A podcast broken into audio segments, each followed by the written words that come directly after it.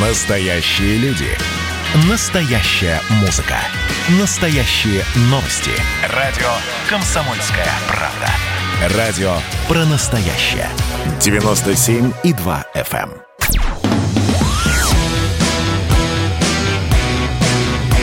«Война и мир» с Андреем Норкиным. Итоговая программа о политических сражениях и мире вокруг нас. 5236 продолжает, э, на самом деле, демонстрировать настоящий аналитический уровень. Я просто с восторгом э, вот все это читаю. А, вы можете все тоже присоединиться в WhatsApp и Viber. Так вот, что пишет 5236. Еще летом прошлого года инопланетяне-арктурианцы говорили, что два года будет падение доходов. Часть людей перейдет в измерение 4D. У остающихся в 3D-измерении жить будет улучшаться, хотя, говорят, после коронавируса будет еще более опасная болезнь, но это непонятно, к кому относится, к тем, кто остается в 3D или переходящим в 4D. Это разные частоты. Поэтому начнется расслаивание переходящих и непереходящих. И вообще каждый создает свою реальность. И нашим кураторам стоит немалых трудов создания иллюзии единого общего пространства, так как мысли материальны и могут программировать реальность, особенно с 4D и выше. Говорят, Россия первой перейдет в 4D. На Россию многие силы сделали ставки. Спасибо вам. Вот большое человеческое спасибо, э, уважаемый 5236. Вот как надо анализировать ситуацию. Михаил Хазин у нас сейчас в эфире. Михаил Леонидович, здрасте.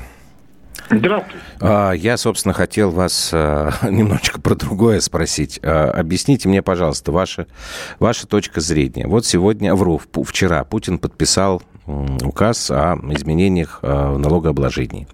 Значит, у нас 15% для доходов свыше 5 миллионов рублей в год. Это тянет на налоговую революцию или нет? Потому что про прогрессивку все уже сколько лет говорили. Ну, нет, конечно. А чего нет? Почему? Ну, потому что для того, чтобы была разумная налоговая система, она должна быть разумной. Современную на- налоговую систему создавали в начале 90-х. И решали две задачи. Первая – сделать так, чтобы налоги можно было собирать как можно более легко. А, а во-вторых, э, это должна быть налоговая система сырьевого придатка. Ну, как, собственно, Ну да, как- Гайдар да-да-да, Гайдар так и было. устроил сырьевой придаток. Вот, в результате колоссальный налог на добавленную стоимость, его очень легко собирать, а самое главное, он стимулирует экспорт сырья и, наоборот, давит производить.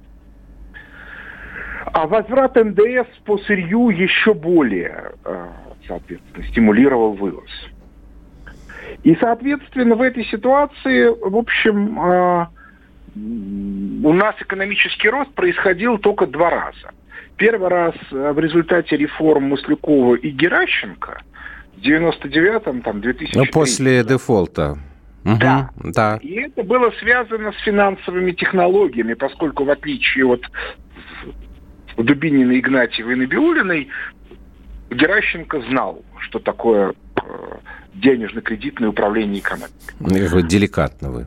И тогда, соответственно, ну я понимаете, в чем дело, а, как бы с Игнатьевым я на эту тему э, несколько лет разговаривал, чуть не каждый день. Э, Ми- Михаил А, Леонидович, я просто помню, тоже, да. я просто помню, что Геращенко говорил про Игнатьева. Но мы в эфире не будем это повторять. Да, не я просто объясню. Дело в том, что Игнатьев был замминистром экономики по финансам, Да. а я был начальником департамента кредитной политики в этом же министерстве.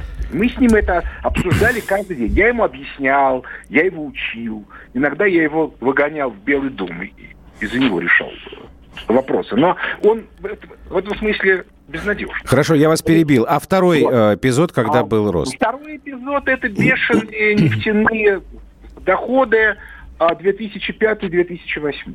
Мгм. А, то есть, когда пришел Игнатьев, экономика стала падать. Это очень хорошо было видно по промышленной инфляции, которая в 2004 году выросла в два, в два- в два раза. При Геращенке она была 14% и падала. Значит, а при Игнатьеве она сразу подскочила до 28% вот, э, в 2004 году. Так вот, соответственно, а, вся наша налоговая система, она совершенно несовместима с развитием. Мгм. Но она, тем не менее, обеспечивала, ну, как бы более-менее сбалансированный бюджет в рамках небольшого экономического спада. То есть э, с 2012 года, с конца 2012 года мы находимся в состоянии непрерывного спада. Но а, в результате углубления мирового кризиса, там, падения цен на нефть и т.д., у, у, уменьшения объема нефти на мировых рынках из-за этого, а в результате мы оказались в ситуации, при которой я, а также эпидемия, мы оказались в ситуации, при которой в бюджете дырка. Поскольку а, бухгалтера, которые управляют российской экономикой, у нас нет стратегического планирования экономического вообще. Министерство экономики уже давно является департаментом Минфина. А бухгалтера понимают только один способ пополнения бюджета, увеличение налогов, ну, чтобы uh-huh. корова выдавала больше молока и как бы меньше ела. Ее надо чаще доить и реже кормить. Ну вот, вот именно это с нами и осуществляет. Нас больше дует, и, соответственно, меньше кормят, потому ну, что... Подождите, Михаил Леонидович, вот да. э, когда вы говорите «нас», вот все-таки здесь вот по конкретно этой инициативе, объясните мне, пожалуйста, еще следующие цифры. Я сегодня, правда, так не смог это осознать, когда в телеэфире это мы обсуждали, что якобы вот эти меры, э, 15% НДФЛ, охватывают менее 1% граждан России. Да, и при этом они сумма охват... за три года 190 миллиард, э, миллиардов рублей бюджетных они, поступлений. Они охватывают нас с вами. Вот объясните, понятно, чтобы это было. Абрамовичи и Потанины налогов не платят. У них налоговые консультанты, у них основные доходы в офшорах, они налоги не платят. И нигде в мире богатые люди налогов не платят. Вспомните скандал с Трампом. Ну да. Ровно потому, он почему он, он не показывал свою налоговую декларацию? Потому что он не платил налогов. Нет, это все он делал абсолютно законно, честно, потому что у него были несколько лет назад убытки, туда-сюда, но суть от этого не меняется. А вот средний класс платил бы эти увеличенные налоги. А это мы с вами, да? Да, у нас средний класс стремительно сокращается. Да, уже те расчеты, которые были, когда этот закон выдвигали, ну там когда, год до эпидемии, uh-huh. он уже не соответствует реальности. Я думаю, что будет меньше. Но меньше, значит, и еще повысится. Но самое главное, сделайте в стране экономический рост. Но я напоминаю, вот вещь, которую многие не знали. В Соединенных Штатах Америки прогрессивная шкала налогообложения. Да. Так вот, в Соединенных Штатах Америки максимальный подоходный налог за доход больше трех миллионов долларов в год в 1962 году при Кеннеди составляла ставка, знаете сколько? Нет. 92%. Прекрасная цифра. А, за пред... а предыдущая ставка за доход с 2 миллионов до 3 миллионов, она составляла 89%. Если кто мне не верит, почитайте детективы про Нира Вульф и Арчи Гудвина. Там просто эта ставка... Там Нира Вульф отказывается работать, потому что, говорит, какой смысл работать, если из 10 долларов, которые я заработаю, я 9 должен отдать. Ну, сейчас, сейчас таких цифр нет, конечно, но они все равно я гораздо нет. выше, чем но наши. тогда в США был экономический рост. Не, я про сейчас говорю, там, про ту же Европу, там можно но найти и 47, нет. и там, и, 47, 60. и 60 есть в разных да, странах. но дело не в этом. Если у вас есть экономический рост, можно играть с этим но у нас экономический спад. Сначала сделайте рост, а после этого поднимайте налоги. Если корову, которая дает мало молока, уменьшить ей пайку, молока будет еще меньше. Но объяснить, еще раз повторяю, это бухгалтерам невозможно. Да. Ладно, вот. спасибо. Спасибо вам. Или вы хотели добавить что-то? У нас буквально Нет, минутка, хотел... наверное, осталась. Да, я хотел добавить следующее. У нас уже много лет нет никакой стратегической программы развития. Может быть, мы с нее начнем, а не с повышения налогов. Все. Спасибо вам большое. Михаил Хазин был сейчас в прямом эфире радио «Комсомольская правда». Ну, мне трудно что-либо добавить к его словам, потому что, ну, во-первых, он профессионал в этой области, а я нет. Ну, и, во-вторых, я сам-то много лет уже сталкиваюсь э, с выражением вот такого мнения из самых разных э, как бы источников, самые разные люди, что у нас, да, действительно нет того понимания, чего мы, собственно, хотим добиться – Не, ну понятно, что мы там все хотим жить долго и счастливо и, и так далее, и так далее.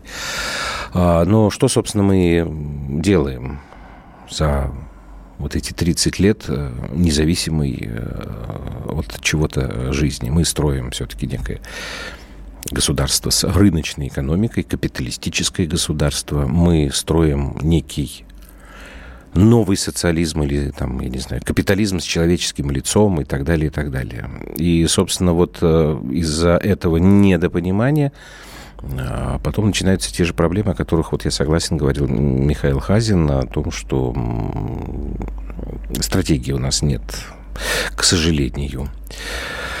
А, как говорил Жванецкий, красть надо с доходов, а не с убытков, пишет нам Владимир. Ну, это совсем простое объяснение. Я не думаю, что все можно сваливать на а, воровство. Хотя, в общем, о боже мой, Элохим говорят, что пока что нам не нужен коммунизм. Каждый должен получать по заслугам его доход, но не должен оставлять нажитое в наследство, кроме одного жилья. Боюсь, я, для меня слишком много. 52-36. Может, я больше не буду вас сегодня а, цитировать. А вот эту тему про капитализм, про про социальное равенство и так далее, и так далее, мы с вами продолжим, потому что очень интересную запись в своем фейсбуке оставил глава Роскосмоса Дмитрий Рогозин. Ну, вернемся в эфир совсем скоро. Когда градус эмоций в мире стремится к своему историческому максимуму. Когда каждый день это война и мир в одном флаконе. Когда одной искры достаточно для пожара планетарного масштаба такое время нельзя оставаться спокойным и равнодушным. 23 ноября на радио «Комсомольская правда» стартует сезон высокого напряжения. Новости со скоростью телеграм-каналов. Эмоции на грани дозволенного. Гости с Олимпа и со дна. Только высокое напряжение спасет мир. Разряд. Разряд.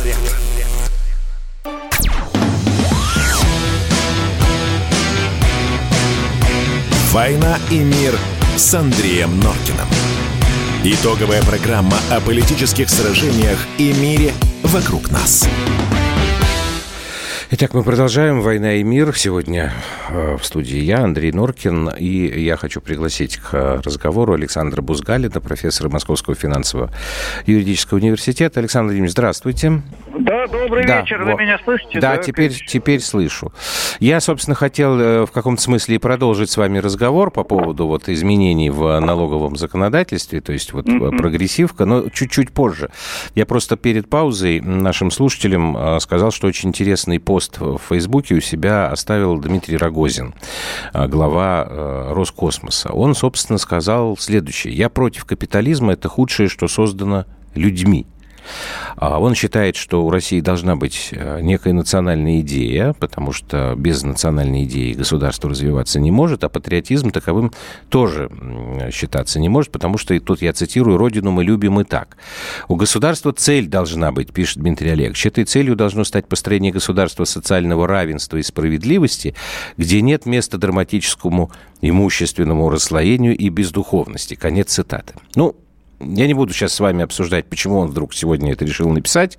Давайте просто договоримся, что, наверное, некое такое левое политическое прошлое, левое в хорошем смысле, у Дмитрия Олеговича, да, как-то вдруг ему вспомнилось. Но вот, э, тем не менее, как, э, как бы вот, вот вы к этому отнесетесь? Э, потому что мы с вами очень часто общаемся, вот у меня в телевизионном эфире, и, собственно, вот мне кажется, что так Рогозин вполне на вашей стороне сейчас, нет? Вы знаете, и да, и нет. Так. Э, да, потому что действительно поиск социальной справедливости – это то, что необходимо и не только России, но и миру. И более того, социалистические идеи сейчас становятся все более популярными. Есть известные опросы общественного мнения, которые говорят, что э, половина и больше жителей, молодых жителей Соединенных Штатов до 30 лет поддерживали Сандерса, а не Байдена или Трампа.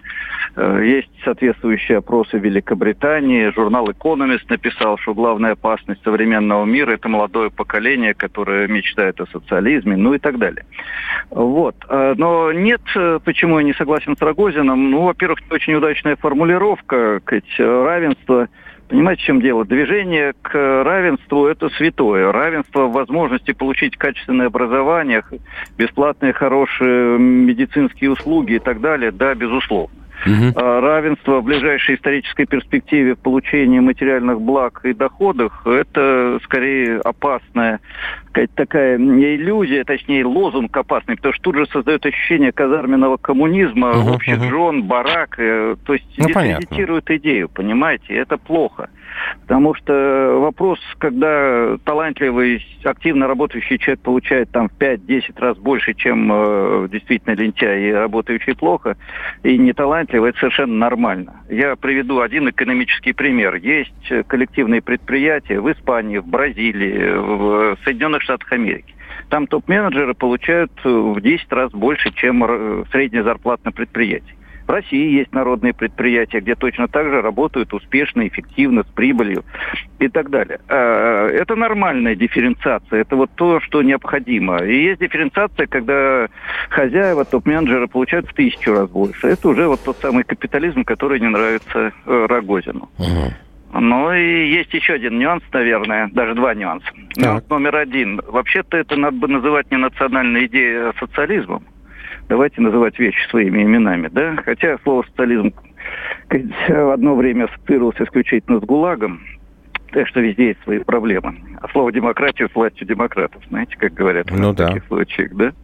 И второй нюанс. Нюанс связанный с тем, что есть капитализм и капитализм. Э, капитализм э, в социал-демократической версии, скандинавский, это не лучшая из возможных систем, но на нашем сказать, грешном сказать, земном шаре э, начала 20 века это очень приличное состояние. Да? А капитализм, который порождает фашизм и развивается в недрах фашистской диктатуры, это действительно чудовищно. Ну и последнее. Э, капитализм, в общем, да, жуткая система. Если посмотреть на капитализм 19 века, он был варварским. 14 часов работы, ни выходных, ничего у рабочих, да. Но по сравнению с крепостничеством и рабством, э, это был все-таки шаг вперед. Серьезное послабление. Ну да, вот смотрите, вот Александр Владимирович, дела, вот да, да. Э, вы сами сейчас назвали вот эти скандинавские страны, этот термин скандинавский социализм. Но это, наверное, все-таки наверное, правильнее говорить, вы меня здесь сейчас э, отредактируете, что это, наверное, наиболее внятные примеры социально ориентированного государства. Не социалистического, а именно социально ориентированного. Так или нет? Да, абсолютно правильно. Это капитализм. Это, это капитализм. экономика, так. это угу. буржуазная демократия со всеми ее плюсами и минусами. Вот, э, смотрите, сегодня у меня в эфире, э, я сейчас, э, к сожалению, не вспомню, кто, кто это сказал, и всю цитату не, не приведу. Но вот был разговор по поводу вот этих изменений в, простите, в налогообложении. И один из гостей сказал, что вообще капитализм вот и вообще и рыночная экономика, она э, никак не соответствует идеалам построения социального государства. То есть в чем проблема? Мы вроде как сейчас в Конституции прописали, что мы государство социальное, до этого тоже старались так же делать, но у нас э, вроде как рыночная экономика, хотя довольно тоже своеобразная. И вот как бы э, в, в этом, собственно, конфликт и заключается. Пока мы не поймем, что мы хотим делать, мы будем находиться в состоянии конфликта сами с собой. Вы великолепно поставили вопрос, но включили в него, по крайней мере, четыре разных а, аспекта. А, да? Давайте, разбирайте, у нас пока время есть. Ну, несколько минут, если позволите. Да, конечно. Я знаю, что радиоэфир это обычно очень коротко. Итак, первое, Скандинавия. Это капитализм, рыночная экономика и буржуазная демократия. Но в этой системе есть много элементов социализма. Э, это бесплатное здравоохранение в основном, в большинстве своем. Да, это Финляндия полностью государственные школы и uh-huh. 80% бесплатный университет. Это прогрессивный подоходный налог. Вы упомянули о мерах uh-huh. в России. Там это 50 55%. У финнов, да, потому что у них отдельно еще муниципальный там добавляется, там какая-то очень большая цифра получается у них. Да, большая. Ну, я приведу пример Норвегии. Просто недавно попали цифры, мои студенты мне помогли.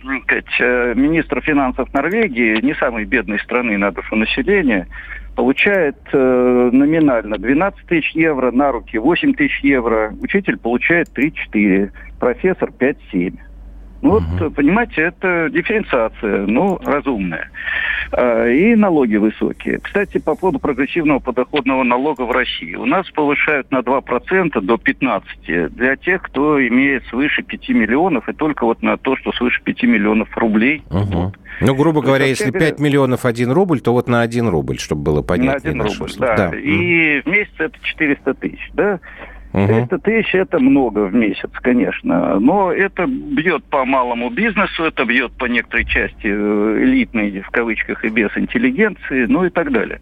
А, собственно, миллиардеры остаются, ну, почти при том же самом, честно говоря.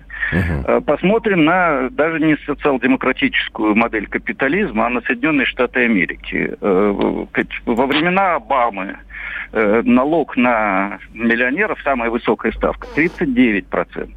Трамп ужасно правый в этом отношении. Человек снизил до 35% налог, это высшая ставка. У нас 35-40% это то, что предлагает, наверное, только КПРФ. Решается, их тут же обвиняют, потому что они грабители, коммунисты и так далее. Uh-huh. Ну, то есть по российским масштабам э, Трамп это обычный коммунист, понимаете, который хочет ограбить бизнес, uh-huh. в том числе самого себя как миллиардера. Ну вот, э, да, социальность абсолютно необходима, и это то, без чего капитализм, рынок не могут жить. Э, Хорошо, Александр Владимирович, и тогда, века, да. поскольку действительно время стало да. вот э, заканчиваться, вот все-таки э, есть ли у нас какой-то способ, ну, желательно, чтобы побыстрее все это сделать, все-таки как-то определиться вот с тем направлением, в котором мы должны двигаться? Или у нас настолько глубокие противоречия, что это вряд ли возможно? Нет, это возможно. Я думаю, что двигаться надо в направлении социализма и начинать как минимум с глубоких экономических, социальных, культурных реформ. И не бояться говорить, что мы идем в направлении социализма. Просто некоторые, я не знаю, я, я не знаю, считаете ли вы э, коллегами, коллег из высшей школы экономики, ну, может быть, кого-то, вот э, там, например, говорят, я сейчас не буду искать цитату, что это нормальный процесс, вот такой волновой э, поливение экономики происходит каждые там 15 лет, и потом возвращается все обратно это не так. Есть попятные тренды, безусловно, но в целом, если сравнивать с началом 20 э, века, то даже праволиберальный откат назад э, начала 21 века, ну, точнее, даже конца uh-huh. 20 века, это все равно несоизмеримо ближе к социализму, чем то, что было сто лет назад. То есть это синусоида, но синусоида, главное направление которой вверх, к социализму. Угу. Ну, так, очень коротко и очень по-левому, да? Нет, почему? Мы, мы с вами в основном все время, э, не знаю, как спорим э, из-за э, раздачи денег. Помните, мы... Собственно, вы же сами говорили, что богатые должны поделиться. Помните, сколько да, раз вы да, это мне да, говорили? Да. Ну вот сейчас вроде как богатые должны поделиться, но получается вот в ваших объяснениях, что не очень-то они и поделятся. Выходит Понимаете, так. если бы э, в Соединенных Штатах какой-нибудь президент предложил снизить высшую ставку угу. налога до 15%, все, Александр а Владимирович. поднять до 13%, Понятно. за него не проголосовал бы никто вообще, наверное. Спасибо вам большое. Александр Бузгалин, профессор Московского финансового юридического университета. А, ну, а мы с вами давайте еще одну паузу сделаем. И последний кусочек э, по политике, опять по возможным каким-то войнам политическим а, в нашей стране непосредственно. Когда градус эмоций в мире стремится к своему историческому максимуму. Когда каждый день — это война и мир в одном флаконе. Когда одной искры достаточно для пожара планетарного масштаба. В такое время нельзя оставаться спокойными и равнодушными. 23 ноября на радио «Комсомольская правда» стартует сезон высокого напряжения. Новости со скоростью телеграм-каналов. Эмоции на грани дозволенного. Гости с Олимпа и со дна. Только высокое напряжение спасет мир. Разряд.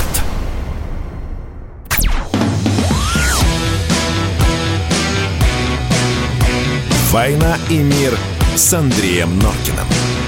Итоговая программа о политических сражениях и мире вокруг нас. Итак, это «Война и мир», заключительная часть сегодняшнего вторничного выпуска. Андрей Норкин студии. И хотел я сейчас еще обратить ваше внимание на довольно забавную или занятную, не знаю, выберите сами, а, статью в одном а, немецком СМИ А, называется оно, по, извините за мой немецкий, «Амедли Хамбург». И вот автор этого издания, Матиас Фриц, пишет э, так, с расчетом, видимо, на определенную политическую сенсацию о, о ближайшем будущем Алексея Навального и, что самое главное, его супруги Юлии.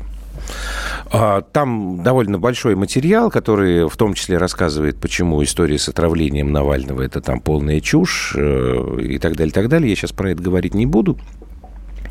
Про это уже достаточно много тоже говорил э, в телепрограммах. Э, там, собственно, вот прогноз если говорить коротко, такая присказка, что Навальный потерял абсолютно весь свой авторитет, в том числе на Западе среди тех организаций там, или людей, которые курируют российскую несистемную оппозицию, имеют какие-то планы, имели какие-то планы на него.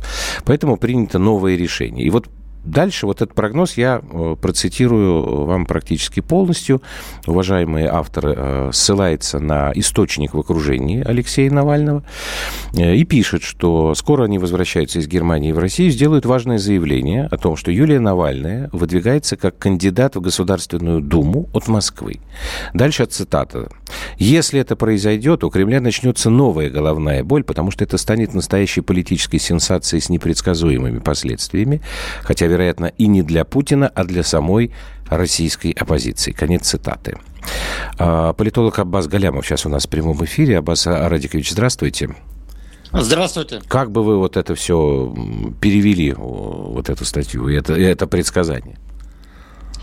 Ну, понятно, что общественное мнение напряженно пытается понять, как разрешится ситуация э, вокруг Навального, да, и, ага. и, и в ход запускаются всякие сценарии и какие-то мейнстримные, если можно так выразиться, и совсем маргинальные, поэтому Тут удивляться не приходится, ну, тема интересна. Давайте разберем ее порож... вот по кусочкам. А, считаете ли вы, что Алексей Навальный утратил э, свой авторитет вот перед западными там партнерами или кураторами, кто как называет? Нет, я не знаю, я бы посмотрел на аргументы, вот, на которые ссылается эта статья, потому что все, что пока происходит, там Меркель к нему приезжает в больницу, да, а, и так ну, далее. Главный, ну, гла- по... главный аргумент такой, что Навальный как политик-неудачник, созданный им в регионах, это я цитирую, штабы Навального а, быстро закрываются и так далее, и так далее, что, ну, в общем, как бы в России он как политик, э, у него перспективы нет никакой. Нет, ну это, конечно, очевидно неправда. У него, у него э, все нормально с перспективами. Я далек от мысли сказать, что он уже сейчас готов выиграть, например, президентские выборы, угу. но то, что а, он совершенно однозначно выиграет выборы в одномандатном округе в любом месте а, в Госдуму, а, тем самым повысив свой статус и, значит, превратившись ну, в такого системного политика, в этом никаких сомнений нет. Другое дело, что он не может баллотироваться в соответствии с законодательством. Ну, это понятно. А ему да? вообще... У него есть ограничения. А да. у него есть и... интерес вообще становиться системным э, оппозиционером? Ну, Зачем? до сих пор мы... Ну, до сих пор на, надо исходить из того, что мы видим, да. Мы видим, что он пытается это сделать. Он э, то в мэры Москвы пытался, э, баллотировался, причем очень всерьез это играл, uh-huh, да. Uh-huh. Собственно говоря, пыта, пытался выдвинуться в президенты России в 2018 uh-huh. году. Помните, он за, за год до, в семнадцатом году уже, по сути, начал свою кампанию, да, Поэтому, ну а как еще прийти Не, ну, к власти? понимаете, Очевидно, что а, Навальный хочет а вот, прийти к власти. Вот это самый главный вопрос, хочет или нет. Потому что и вы, и даже я знаю огромное количество наших оппозиционных политиков, которые на самом деле не хотят э, выигрывать выборы. Их вполне... Навальный не из них. Нет. Не из Навальный них. Вот вы прям них. можете нет, нет, это нет. точно сказать. На, на, на, это, это совершенно очевидно. Угу. А, а ради чего еще человек стал бы так рисковать э, жизнью? Это прям жажда власти. Он, он, он верит, что он а, ну, он сможет сделать что-то хорошее и для страны, но и для себя тоже. Очевидно, что он, э, он, он вообще по своему складу человек достаточно авторитарный, это видно. Он же ни с, ни с кем из оппозиционеров не может выстроить э, нормальных системных отношений, то есть он не может сформировать коалицию. Он политик ленинского типа, да, человек, который конфликтует и отсекает, а не объединяет и притягивает, так сказать, да. И, и, и вот он Э, как Ленин рвался к власти, его нельзя было остановить, так, то же самое делает Навальный. Это абсолютно, знаете, используя терминологию Аристотеля, это абсолютно политическое животное. То есть он, он этим живет, в этом его смысл жизни. Его ни, ничто больше его не, не интересует. Тогда давайте, ну тогда, наверное, нет, я все-таки спрошу. А, опять же, возвращаясь вот к этой статье уважаемого господина э, Фрица, Матиаса Фрица. Юлию Навального, э, Навальную можно рассматривать хотя бы, может быть, гипотетически, как некого политического деятеля? Можно, знаете, я, я никогда не видел, э, так сказать, ее там развернутых интервью. Ну, да, я тоже, честно говоря, по не, политике как-то Поэтому трудно не сказать. Но, но просто, понимаете, она... многие, если... многие начинают тут э, Тихановскую упоминать, что, в общем, как-то сложились да. так обстоятельства, волна ее вынесла на передний план, ну и вот занимается политикой вынужденно. Да, но Тихановская, очевидно, вот не тянет. Я именно поэтому и проговорил, э, начал говорить про внутренние качества Юлии. Волна ее вынесет. Протестные настроения в России сильны, они крепнут, и очевидно, что она сможет победить в Москве в одномандатном округе просто на фамилии а, своего мужа, да. Но сможет ли она дальше, так сказать, двинуться, да, потому что, ну, всю жизнь на спине мужа ехать не будешь, чтобы политикой надо, если ты стал политиком, заниматься а, самостоятельно, да. Вот э, Хиллари Клинтон, видите, она, ну, не потянула, она, она не оказалась недостойна, так сказать, своего мужа, да, если можно так выразиться. Ну, кто знает, вот. может, а... наоборот, фамилия помешала, такое тоже может быть. Нет, у, у Билла не было антирейтинга колоссального, он не, не сильно мешал. Это ее собственная проблема. Она сама uh-huh. не сумела найти общего языка ни с общественностью, ни со СМИ, так сказать, э, вот, это ее личная проблема. Вот Тихановская тоже, ее а, волна, так сказать, вынесла наверх, но она же потерялась, да, очевидно, что не она руководит протестом, что протест и все, что происходит в Беларуси, а, в, в минимальной степени сняза, связаны с ней. Вот Юля тоже, если она сама по себе не тянет, она станет депутатом Госдумы, но вот там она и потеряется. А может быть, она потянет, я не знаю, поэтому я сказал, я не слушал ее, не общался с ней, я uh-huh. не знаю, насколько она глубока, но исключает того, что она глубока, я бы не стал. История знает э, людей, а, например, Карасон Акина, жена а, бывшего лидера а, филиппинской uh-huh. оппозиции, который э, был убит э, режимом Маркоса, она свергла Маркоса и, так сказать, на волне возмущения, связанного с убийством мужа. Она поначалу не была политиком, вообще она а, абсолютно беспомощная была, но волна ее вынесла наверх, и она э, два срока отработала и оказалась вполне себе приличным политиком. Исключать такого тоже нельзя. Кем окажется Юлия Навальная? Условной такой Карасон Акина или она окажется а, такой Тихановской? Ну, пока никто не может сказать. Ну, я имею в виду из тех, кто с ними с ней не общался лично. Угу, угу, угу. Хорошо, тогда последний вопрос. Вот то, что описывается здесь как некая головная боль не столько для власти – российской, не столько для Путина, сколько для самой российской оппозиции. То есть, как я его понимаю, э, значит, вот, ну, он все-таки придерживается того мнения, что, видимо, Навальный уже не является оппозиционером номер один в России то э, какая-то сложившаяся у нас во внесистемной оппозиции ситуация, она совсем сломается. Вот то, что я знаю, я же очень многих знаю лично из э, так называемой этой нашей внесистемной оппозиции. Мне вот больше всего поражало то, что они годами не могут друг с другом договариваться. Да вы, собственно, про Навального сейчас тоже это все объясняли.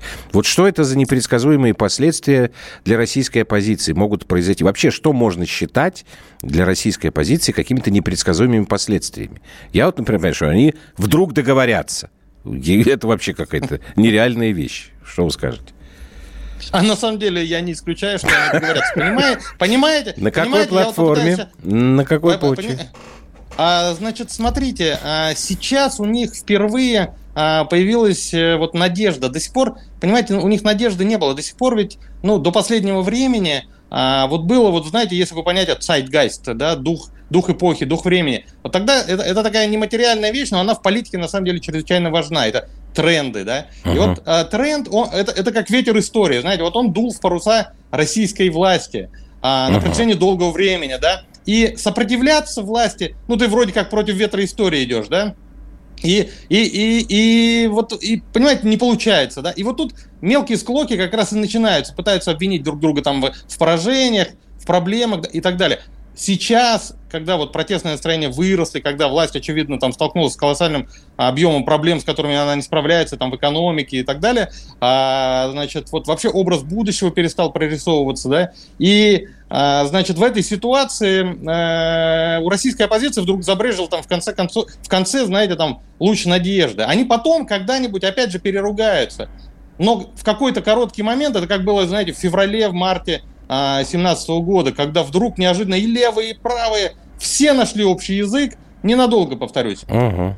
Но этого хватило, чтобы свергнуть э, дом Романовых, да? Потом ну, они опять переругались. Не, сказать, не, не, не совсем. Тут я с вами согласен. Я думаю, что они, скорее, не свергали, а подобрали то, что уже было разрушено э, самим да, домом. Да, да. Да, ну, да, в общем, они, по они, сути, они, да. Они подтолкнули падавший. Угу. Дом падал, они его подтолкнули. Хорошо, чуть-чуть. спасибо. Они под... Угу. Угу. Спасибо вам большое. Абаз Галямов был у нас в эфире. Ну, мы сейчас продолжим с вами, на самом деле, этот разговор. У нас там еще будет минут 10. А, вы можете Боже мой, так, все, это уже я не буду читать. Так, можете писать к нам в WhatsApp Viber, что за пропаганда, что значит неудавшийся, провалившийся политик, 4198. Э, Почему же его тогда на выборы совсем не пускают? Это я не от себя говорю, я цитировал немецкого журналиста, собственно, мы об этом как раз и спорили. Вернемся в студию через пару минут. Это было начало. Это действительно история, которая будоражит. Так вся страна обалдела. И Россия родина слонов, она от океана до океана, да. И мы, мы всегда правы, мы никогда не сдаемся. И самое главное, что же будет дальше? Комсомольская правда. Это радио.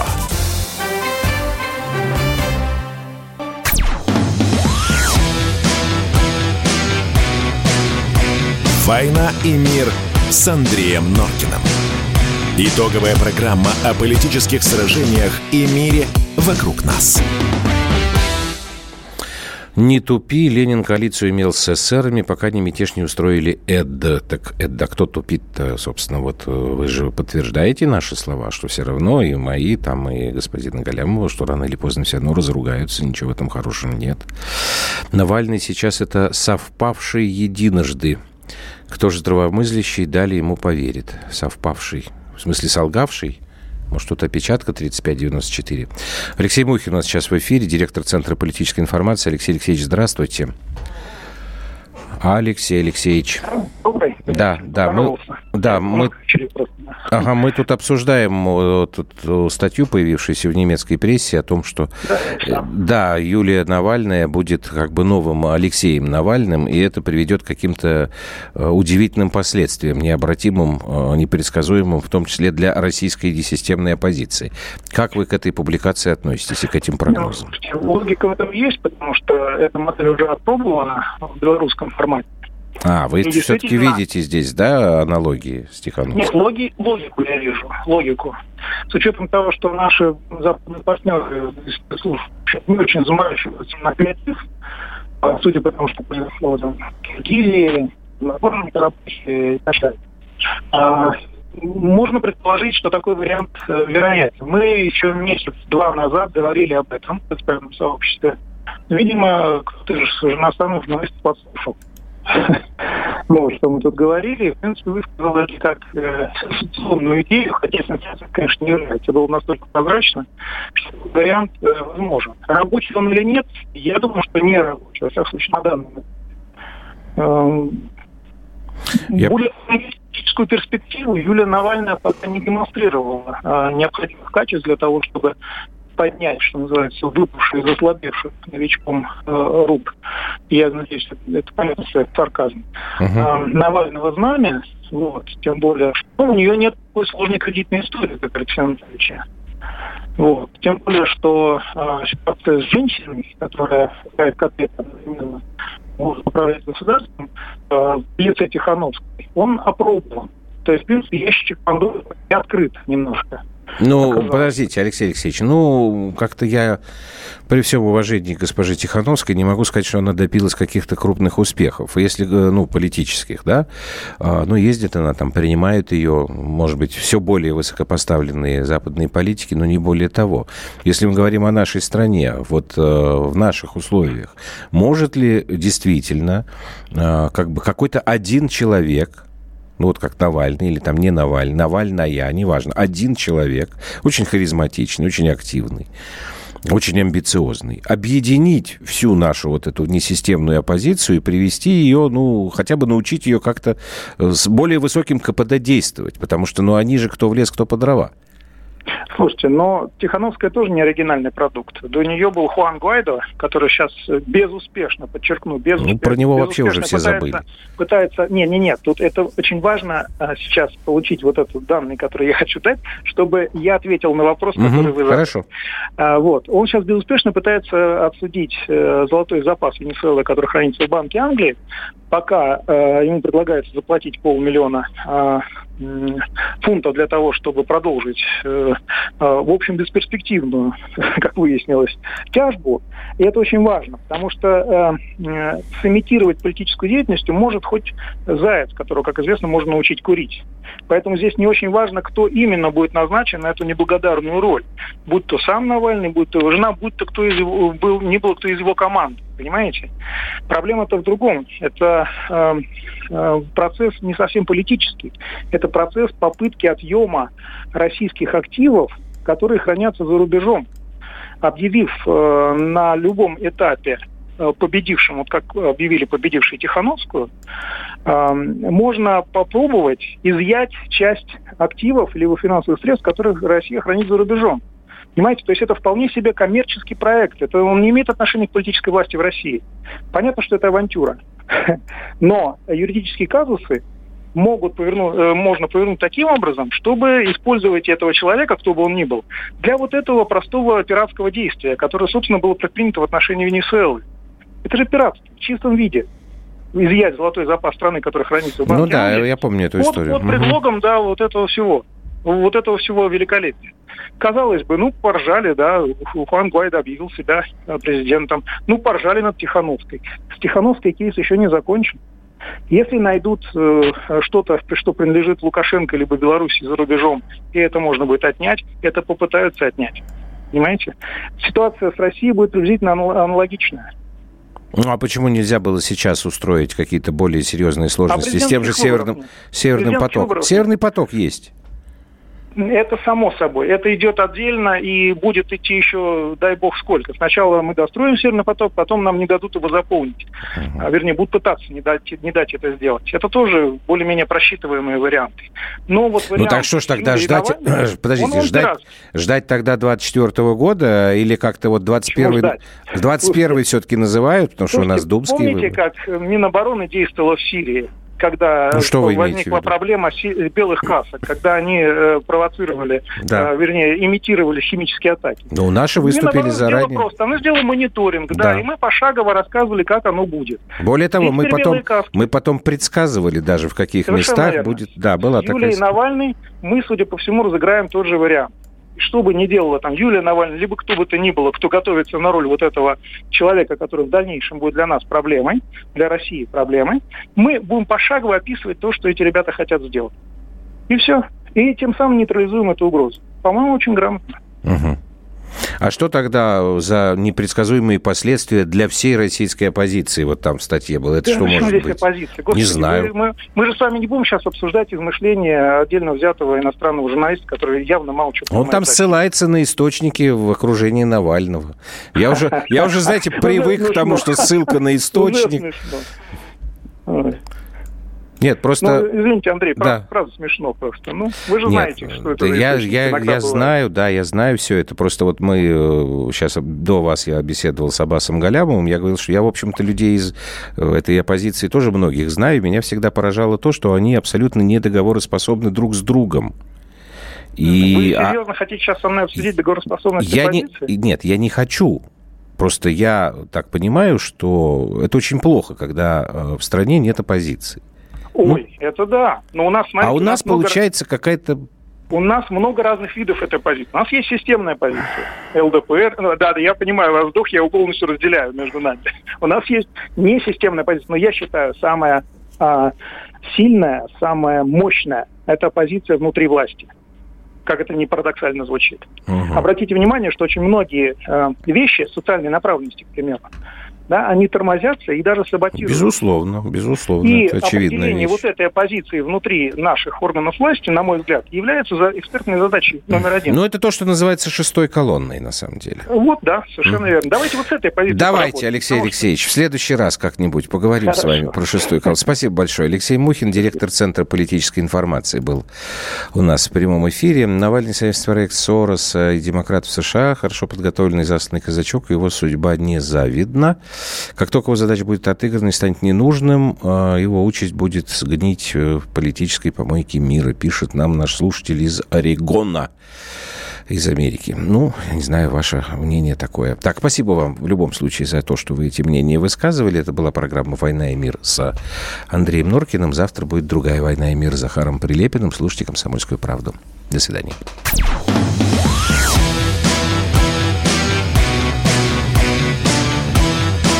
«Война и мир» с Андреем Норкиным.